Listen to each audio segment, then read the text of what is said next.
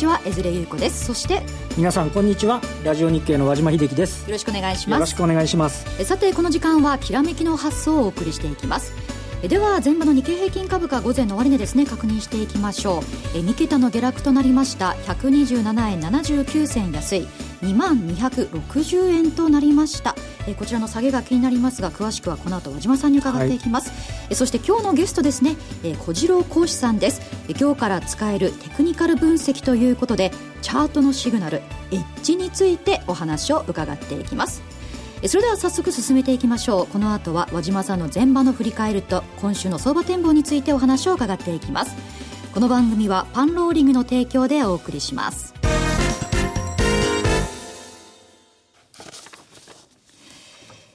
は、前場のマーケット確認していきます。先ほどもお伝えしました通り、日経平均株価127円79銭安い、2万260円と2万300円を割り込む展開となってしまいましたよね。そうですね。あの、まあ、引き続き、どうですかね、外部環境でいうと、ギリシャですね、はい、の問題があって、まあ、あの、昨日なんかギリシャと EU の交渉が決裂したというようなことでありまして、はいえー、例えばドイツのダックス指数は昨日1.9%安、まあ2%近い下落になったというようなことで、はい、えー、非常に警戒感がありまして、で、ニューヨークダウも107ドル安と、はい、大きく下げてますね。ね、ということでありまして、まあ、あの、どうもこのあたりを警戒するということなんですが、まあ、ただ、えー、昨日もギリシャの問題を警戒してるっていう話だったんですけど、結果的には昨日、えー、日経平均は下げ渋って、全銘柄の値動きを示すトピックス、東証株価指数はなんとプラスで取引を終えてたんですよね。はい。で、今日も寄り付きの段階では結構粘っててですね、あのー、まあ、新興市場なんかもこう、踏ん張り感があって。そうですね。東証2部指数もプラスを維持して、小幅に4日続伸する場面もあったんですそうなんです。そうなんです。で、あのー、なんか今日も頑張るじゃんと思ってていたら、はいえっ、ー、と、まず、えっ、ー、と、10時前ですね、今日はあの、実は日銀の黒田総裁がまたあの、国会で喋るっていう話 でして、10時前の9時58分ぐらいになったら、少しこう下げ幅を拡大して、実は新興市場も、そこからパタパタっとこう、買いが止まって、なるほど。為替もなんとなく円高の方にスルスルっと動き始めたということなんですけども、で、えっと、その後、えー、っと、あの、そんなに大きな話は伝わってこなかったんですが、あの、10時35分ぐらいですかね、はい、えー、黒田さんの発言として、先週水曜日に、もうこれ以上あんまり円安いきそうにないんじゃないっていう発言を。はい、大きく為替動きました、ね。2円分動いちゃったって話ありましたけども、今日はその否定はあの予測したものではないということで、まあ一応否定をした。なるほど、なるほど。で、為替がそこから50銭ぐらいずるっと円安方向に行って、株価の方も一旦こう下げ渋る場面あったんですけど、で、またこれあの途中になりますけども、10時10分過ぎぐらいですかね、今度浅間山が噴火したっていう。なるほど。話が、あの、伝わって、ええ、ちょっとやはりこちらも警戒の一つに、になったということもありまして、まあ、こちらについてもまだ、あの、向こうが曇ってて、噴煙とかが見えないみたいな話はあったんですけど、えー、ちょっとやはり警戒いろいろするような形で、一瞬に2を下げ絞ったけれども、結果的には、あの、三桁の下落で、えー、午前中の取引を終えたと。まあ、このような動きなんですよね。はい。前場の安値ですが、10時40分につけました2万230円16銭ということですね。今日高いところでは朝方ですね、9時12分、2万368円21銭となっています。そね、そして値上がり率ランキングですが、全体の25%、一方の値下がりは66%となっています。何か気になる動きありましたそうですね。あと、あと、まあ、今日もう一つ、あの、今のところまだ伝わってませんけど、トヨタが総会、はい、株主総会を行ってて、いわゆるその種類株の、これがね、注目集まってますよね。通るのかどうかっていう、あの、えー、通ったからどうで通らなかったらどうだっていう、その株価的なイメージというよりは、新しいね、商品が、あどういうような評価になるのかっていうのは、あの、関心集まってるかなというところでしょうかね。はい。そして日経平均指数自体なんですが、6月1日につけました2万569円よりおよそ300円下げる展開ですが、今週の相場はどう見てったらいいでしょうか？なんといっても先週からずっと言ってますけど、あの、FOMC はい、まずね。えー、今日日米ともに、今週日米ともにですからね。はい。で、FOMC で、まあ、あの、えー、や、多分やらないんでしょうけど、イエレンさんが日本時間で言うと木曜の朝、あ起きると、えー、大体アメリカの株も為替もイエレンさんの発言も伝わってくるということなんで、はい、そこに向けて、やはり見送り気分はどうしても強い。はい、で、今日の先ほどの話じゃないですけど、あの、日本銀行の金融政策決定会合、木金、これも誰もやるなんて、誰も思ってませんけど、はい、先週の水曜日以来、今日もそうですけど、黒田さんの為替に関する発言がね、ちょっと怯える感じにな怯える感じになっちゃってるんで、はい、イベントとして、やはりこう注視せざるを得ない。まあ、とりわけやっぱり FMC のね、ところで9月からこんなことしちゃうよってイエレンさんがもしかして言うかもしれんっていうのはね、えー、アメリカなんかがこう難聴なのもギリシャのせいにはしてるかもしれませんけど、自国のね、やはりその金融政策、こちらに対するその警戒とか、うんあのやっぱり注目っていうのが非常に強いんじゃないかなと思いますね。はい、これ FMC、そして日銀があるとなりますと、やはり今週動きにくい展開と見た方がいいんでしょうか？そうですね。で、片やで、あの、このところの少し調整といいますか、あの、昨日もそうなんですけど、あの、海外が少し、あの、調整深めても、はい、日本企業的に言うと、決算良かったり、あと、為替は、ね、まあまあ落ち着いてるんで、あの、そんなにこう、あの、上は重いけど、下はどうなのぐらいな感じで今のところは来れている。なので、余計に外部環境を注視すると。まあ、こんな展開になってるんじゃないかなと思いますね。はい、まあ、何かさ、ネガティブサプライズがなければ、まあ、こういった水準で今週はいくと見てもいいんでしょうかね。そうですね。で、まあ、仮に、まるっきり FMC が、あの、スルーしたとして、はい、じゃあ次の手がかりが何かあるかっていうと、はい、またここもね、あの、次のこの第一四半期の決算とか、あの、いろんな状況をこう見極めるっていう部分で言うと、えー、何もなかったとしても、ちょっとこう手がかり材料が不足する可能性っていうのも残されてるかなという感じはありますね。ねまあ、個別で何か材料出てきたところをうまく物色するといった感じなんでしょうか、ね、あと一つ、今日あの、えっ、ー、と、IPO が2社来て、はい、で、あの、iPS で目の病気を治そうというヘリオスが結構まあ順当なスタートを切っているっていうのも、で、これから月内10社あるんですかね。はい。このあたりもちょっと注目されてくるかなというふうには思いますね。はい、わかりました。では、一旦お知らせを挟んで今日のゲストをご紹介します。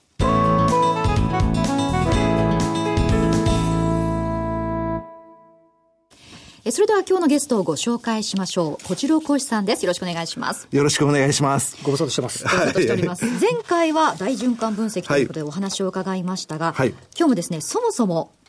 考え方として投資で成功するためにはどうしたらいいのかと、はい、まあリスナーの方、投資家の方が一番興味あるのではないかというところをお話伺っていきたいと思います。すね、え小次郎講師さんですね、えー、資料を用意していただいています。ホームページにですね、え資料、そしてチャートなどですね、えー、10枚以上にわたって。たっぷりの資料をいただいてますね、はい、アップしてありますので、そちらをご覧になりながら、こちらのラジオを聞いていただけたら分かりやすいんじゃないかと。そうですね。私の話はチャート分析なんで、はい、ラジオではなかなか難しいと思うんですけど、はい、今日はできるだけわかりやすく説明させてもらいます。はい。では早速お話を伺っていきたいと思いますが、はい、まずですね、投資に成功するために必要な考え方というのはどういったものなんでしょうか？はい。ちょっと反感を買うかもしれませんけどね、予想は予想とね、え予想してはいけないというのがね、あくまで予想ということなんですね。えー、ね、はい、もちろん分析をすることは悪いことではないんですよ。えー、そこのところでこれから先、株は上がるとかですね、株は下がるとかいうようなね、えー、そういうような判断をされると思うんですけども、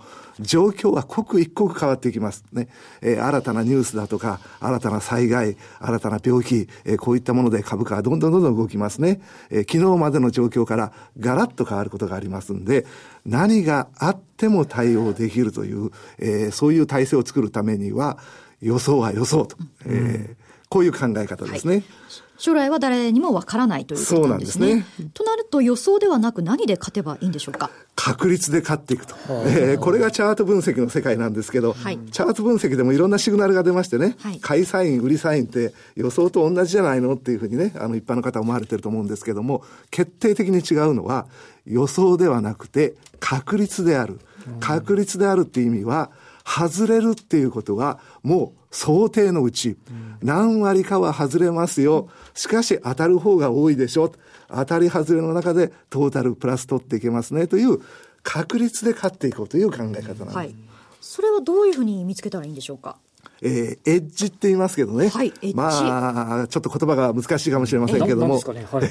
要するに、あの、価格変動って、普通は上がるか下がるかってハーフハーフなんですよ。はい、明日上がるか下がるかなんてのは、真央ちゃん的に言うと、ね、ハーフハーフなんで。えー、ところが、やっぱり、ある抵抗体を抜けたとかですね、はい、えー、そういったようなところになりますと、スルスルっと動くと。為替で言うと、100円とか110円とか節目がありましたよね。そういったところを抜けるとスルスルといくと。うん、えー、そういったようなエッジが起こった時に、エッジが起こった方向にだけ仕掛けていく。しかしこのエッジってものも何度も言いますけれども、必ず勝てるってことではないんです。ね、確率の話ですから当たることもあります。外れることもあります。しかし、確率の高いところにかけていってますから、当たり外れの中で気がついたら最終的に勝っていける。これがまあ、エッジで、そういう中で買っていくというもみ合いからちょっとずれて、はい、トレンドが発生するみたいなところをエッジというそういうことですね。まあ一つの例なんですけどね、はい、えー、そういったのがいろんな局面であるんですよ。はい、そういったものを見つけていくという、はい、その気になるところをチャートを使ってご説明いただきましょうか。これが私がですね、一番お勧めしている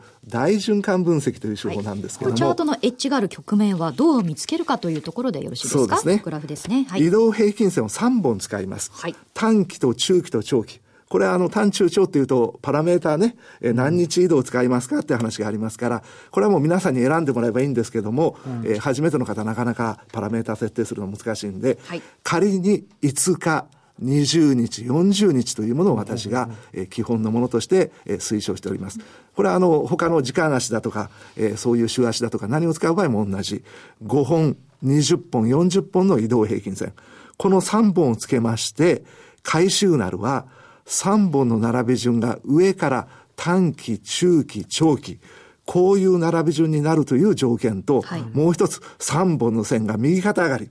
この二つの条件があります。はい、3本の線が右肩上がりで、えー、その上から短期、中期、長期、こういう並び順になった瞬間、はい、その瞬間に買う。で、その3本の並び順が変わらない間は持っとく。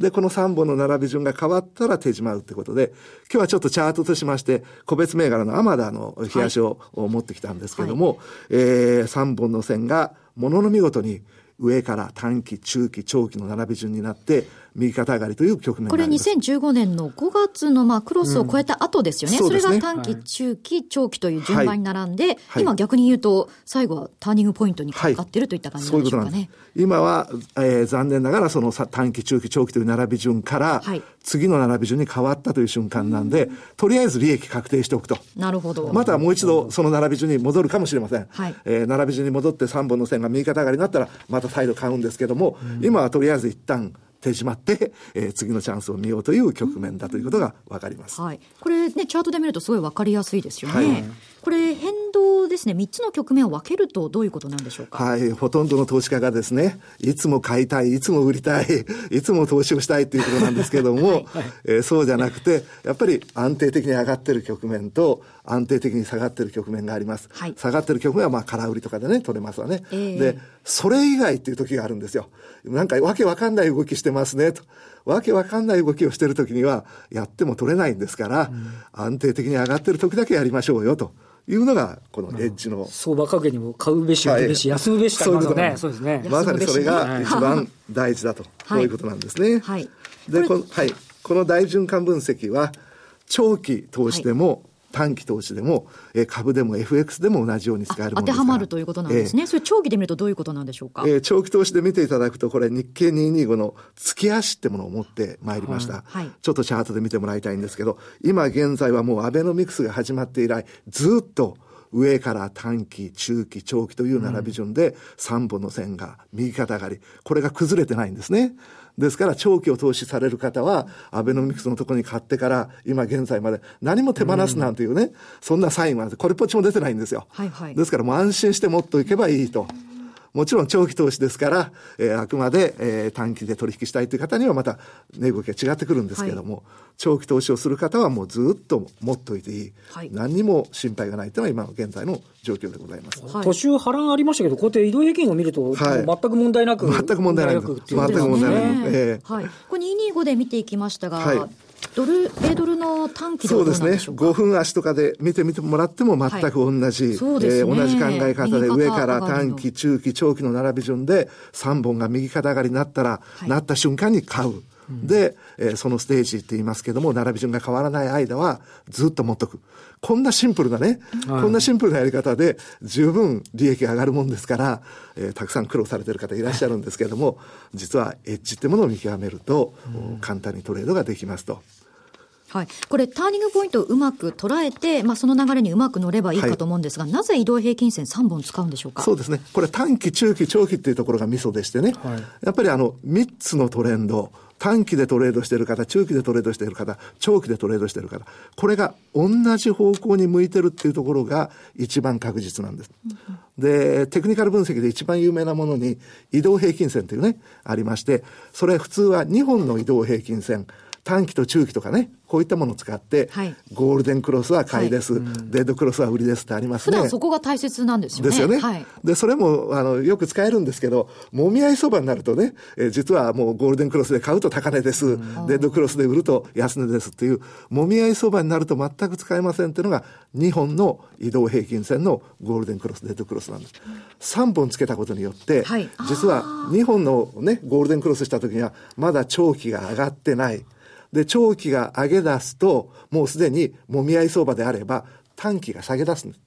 短期、中期、長期が全部上がってるって状態を、まあ、パーフェクトオーダーっていうふうにね、はい、海外では呼ぶんですけど、一番確実な状況。これで、もみ合い相場でシグナルが出るのを3分の1以下に抑えまして、騙しを極めて減らしたのが移動平均線の3本使い。究極の移動平均線と言われる大循環分析なんです。この普段だったらですね、ゴールデンクロス、はい、デッドクロスを大切にしていくわけですが、はい、まあそうではなくその3本線を使うことで、傾きとかトレンドを把握する必要があるということなんですね。そのシグナルをうまく捉えていく必要があるわけですよね。ね本当ですね。はい。でね、その移動平均線の大循環分析ということなんですが、これ名前はどこから来たんですか、はい、面白い名前だと思うんですけどね、はい、えー、この移動平均線の並び順、はい、上から短期、中期、長期、これが非常に大事なんですけども、はい、逆に下げ相場になりますとね、下から短期、中期、長期という並び順になります。で、ね。はい、で、3本の線がどんどん下向いてたら、これは逆に売りで仕掛けるチャンスだって話になるんですね。この3本の移動平均線の並び順は全部で6通りあります。短期、中期、長期とか中期、短期、長期とかいう並び順がね。はい、で、これはお手元の資料のこの並び順が出てるですね、はい、えー、ところを見てもらいたいんですけども。丸が6つあるものですね。ね。はい、実はこれが、順番に推移していくと、この並び順が順番に推移していくという性質がありましてね、はい、これもグラフ見てみないと本当に分かりづらく申し訳ないんですけども、この順番で推移していることを移動平均線大循環という。この移動平均線の大循環という性質を利用して分析するものですから、移動平均線大循環分析。ねえー、それぞれにステージ1、ステージ2、ステージ3という名前を付けてるんですけども、はい、この順番がステージ1の次はステージ2、ステージの次はステージ3、こういうふうに、えー、約価格変動の中の7割は、この順番で動いていくというふうに言われています。ですからもう次がね、どのステージになるかと分かるんですよ。そうですね。これ時計の針で言うと、12のところがステージ1で、短期、中期、長期、はい、そして逆に6のところが、逆の長期、中期、短期ということで、またここは流れが変わるということなんですね。あの、先ほど7割が大循環の変化ということでしたが、これ残り3割というのはどういった展開になるんでしょう？かこれはもうシンプルでね、はい、ね、いくら7割が分かっても、残り3割がでたらめな動きだったら使えませんねって話なんですけど、残り3割もシンプルなんです。今の大循環でステージ123という順番でいきますと。右時計回りってことですよね。ねその逆の動きをします。はい、ステージ1の次にステージ6が来ます。ステージ6の次にステージ5が来ます。ね、こういう動きになりますっていうのは残りの3割。これはもう図を見てもらわないと分からなくて大変申し訳ありません。はい、ねえー、このどちらかしかないもんですから、今現在が上から短期、中期、長期、ステージ1だとすると、次はステージ2に行くか、ステージ6に戻るか、どちらかしかない。で、それぞれステージごとにですね、位置づけがある。今日は詳しくお話できないんですけど、はい、ステージ1の時はどうする、ステージ2の時はどうする、ステージ3の時はどうするっていうね、えー、そういう局面の分析の仕方と仕掛け方がありまして、次のステージが読めるもんですから、事前に準備をしておくことができるっていうのが、この手法の大変素晴らしいこれ、ステージ1から逆回りのステージ6に行った場合、一周はしないんですしないんです。もう途中まで行ったら戻る。戻る。これはもう基本は、もう清順っていう123456、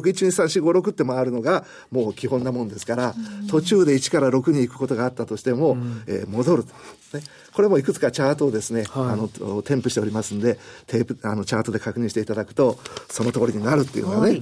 ー、確認していただけると思います、はい、でこの大循環分析の使い方ですよね、はい、どうしたらいいんでしょうか？これには5つの性質がありまして、はい、その5つの性質を利用しますと大変有利にトレードができます。その5つの性質を整理してお話しますけど、移動平均線の並び順、はい、これをステージって言うんですけど、基本的には、えー、先ほど言った大循環の動き、はい、右回りの動きですね、えー、これで1段階ずつ動きます。はい、1の次は2、2の次は3という1段階ずつ動く。2番目、一時的に逆行することがあります。ただし、えー、巡航が7割、逆行が3割です。そして、巡航も逆行も1段階ずつですから、はい、今現在のステージが分かったら、次のステージは巡航で行くか逆行で行くか、はい、どちらかに分かれるわけですね。はい、で、逆行は一時的。最後は必ず時計回りの巡航に戻る。こういう性質があるってことが分かった瞬間に、もう次のステージが読める。はい、準備ができる。早く仕掛けることができる。非常に有利なね、方法だということなんです、はい。えー、この例に倣ってですね、はい、実際一番気になるのは、やはり日経平均は、じゃあどうなってるのかということなんですが、そうですね、はい、えー、日経平均のチャートをつけておりますから、ぜひ確認してもらいたいんですけども、日経平均は、えー、つい先日までステージ1という上から短期、中期、長期、右肩上がりというね、はい、えー、買いで儲かって、あの、持ってたらいいですよっていう状態だったんですけど、残念ながらステージ2に移りまして、はい、えー、この大循環では一旦手締まってる。一旦利益確定してる。で、ただ、この2からね、はい、1に戻るっていう逆行があるんですよ。こっからさらに価格が上がってくると、1から2へ行って1になるっていうパターンがありまして、えー、そうするとまた仕掛けるんですけども、ポイントは、えー、5日、20日、40日の移動平均線をつけていただいて、上から短期、中期、長期の並び順になって、3本が右肩上がり。たらまた買う。今は一旦ね、えー、手締まってるという状況なんです。はい。これ指数で見ると、6月1日につけた、まあ、2万500円台というのが、まあ、高値ということで、2に移って、もしかしたらその高値を超えるかもしれないけど、はい、という、1、2に行くか、3に行くかというところ、ね、そういうことですね。そこが注目のとところですね。なるほど。はい。では、為替ではどうでしょうか？はい。為替で見ていただくとね、えー、現在の状態っていうのは、えー、ステージ1っていう状態がずっとありました。はい、黒田さんの例の発言からこうね、下がりました。はい、今もうステージ2に移るか移らないかという分岐点。今分岐点でまだクロスをしておりません。はい、今日がもしね、円高になりましたら、はい、もうクロスしちゃって、えー、一旦ね、仕掛けたものが、えー、利益確定する。はい、ところが、今日からまた上がっていくとね、うん、えー、ステージ2に行きそうだったけど、ステージ1が継続したねってことで、今のところはまだ買い持ちしてると。うん、えー、こういった状況です。こういったことがもう単純にわかる。はい。本当にこれお話伺ってると、個別、そして日経平均、為替でも当てはまるということなんですが、はい。はい、今日のお話をさらに詳しく解説した DVD を7月に発売されるということなんですね。ローリング社から 一挙4巻 えー、まとめて出ます。で、今日の話はもうほんの触りで、えー、これを具体的にどうやって使うか、で、ステージごとの仕掛け方とかね、いろんなものが詳しく書いてありますんで、ぜひ参考にしていただけたらというふうに思いますね。はい、ちなみに今日の解説なんですが、あの、どのぐらいの難しさなんでしょうはい、あの、第1巻の中の、まあ、5分の1ぐらい、今日の話は。そうです。か。今日でも十分盛りだくさん。ね、結構ね、お話聞きましたけどね。これはまたじゃあ、初歩と。初歩なんなるほど。非常にシンプルなんで使いやすいです、はいはい、ご興味のある方はこの移動平均線大循環分析基礎編、はい、現在先行予約受付中です。詳細やお申し込みはきらめきの発送番組ホームページからご覧ください。さて日経平均ですね。前場は三桁の下落ですが5場はやや持ち直すのどうかこの辺り気になるところですね。ね、さて来週も素敵なゲストをお招きしてお話を伺っていきます。お楽しみに。ここまでは和島さんにお話を伺っていきました。どうもありがとうございました。どうもありがとうございました。それではまた来週この時間にお会いしましょう。この番組はパンローリングの提供でお送りしました。